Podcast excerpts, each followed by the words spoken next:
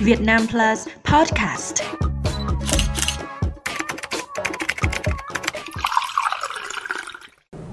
Chào mừng quý vị đến bản tin 60 giây của Việt Nam Plus News. Bản tin hôm nay gồm những nội dung chính sau đây.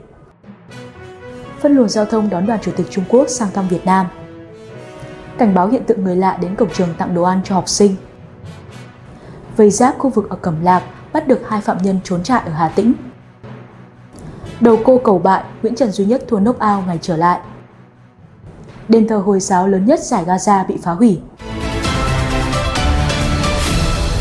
Trong các ngày 12 và ngày 13 tháng 12 năm 2023, trên địa bàn thành phố Hà Nội sẽ diễn ra các hoạt động đón Tổng Bí thư, Chủ tịch Trung Quốc Tập Cận Bình và phu nhân sang thăm chính thức Việt Nam. Để bảo đảm an ninh, an toàn thông suốt phục vụ công tác bảo vệ đoàn khách quốc tế, Công an thành phố Hà Nội đã có kế hoạch phân luồng giao thông và tổ chức hướng đi cho các loại phương tiện.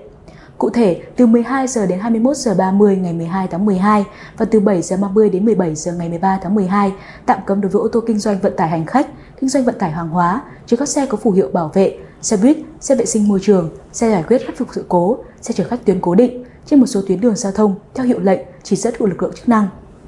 Hạn chế đối với ô tô cá nhân, xe mô tô hoạt động trên các tuyến đường giao thông địa bàn các quận, huyện như quận Ba Đình, Hoàn Kiếm, Đống Đa, Cầu Giấy, Nam Từ Liêm, Đông Anh, Sóc Sơn, Mê Linh.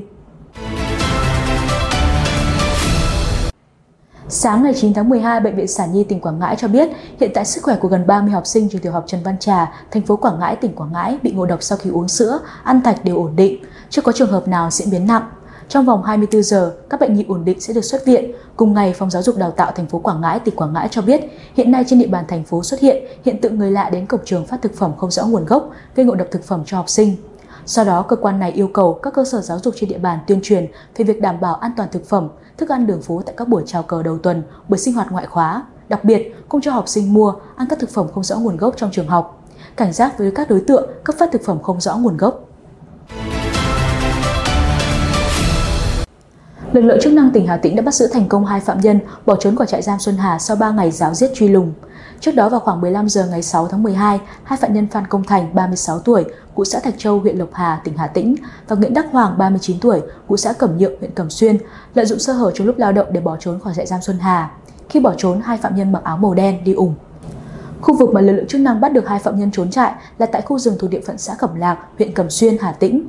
Đây là khu vực mà lực lượng vây bắt đã khoanh vùng, đặt trong vùng trọng tâm để truy tìm.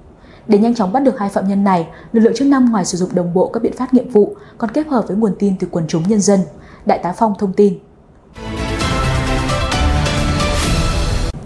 Nguyễn Trần Duy Nhất đối với Denis Brick, người Bosnia-Herzegovina trong trận đấu đánh dấu sự trở lại của độc cô cầu bại mây Việt Nam tại One Championship.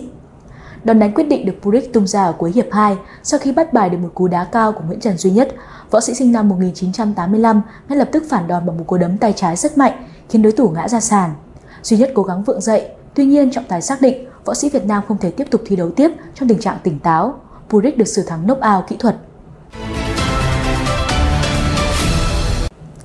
Tân Hoa xã dẫn các nguồn tin an ninh Palestine cho biết ngày 8 tháng 12, máy bay chiến đấu của Israel đã phá hủy đền thờ Hồi giáo lâu đời nhất và lớn nhất ở giải Gaza.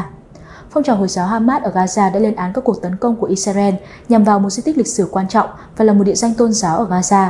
Hamas lưu ý cho đến nay, quân đội Israel đã phá hủy 104 đền thờ Hồi giáo trên khắp giải Gaza. Cùng ngày, Hamas kêu gọi Hội đồng Bảo an Liên Hợp Quốc rút chấm dứt cuộc chiến tranh tàn khốc ở Gaza vốn đã khiến hơn 17.400 người Palestine thiệt mạng sau hơn 2 tháng giao tranh. Hamas đưa ra tuyên bố trên ngay trước khi Hội đồng Bảo an tiến hành bỏ phiếu về dự thảo nghị quyết kêu gọi ngừng bắn nhân đạo ở giải Gaza. UAE bày tỏ sự thất vọng trước kết quả và lấy làm tiếc về việc Hội đồng Bảo an đã không thể thông qua nghị quyết yêu cầu ngừng bắn nhân đạo ngay lập tức tại giải Gaza.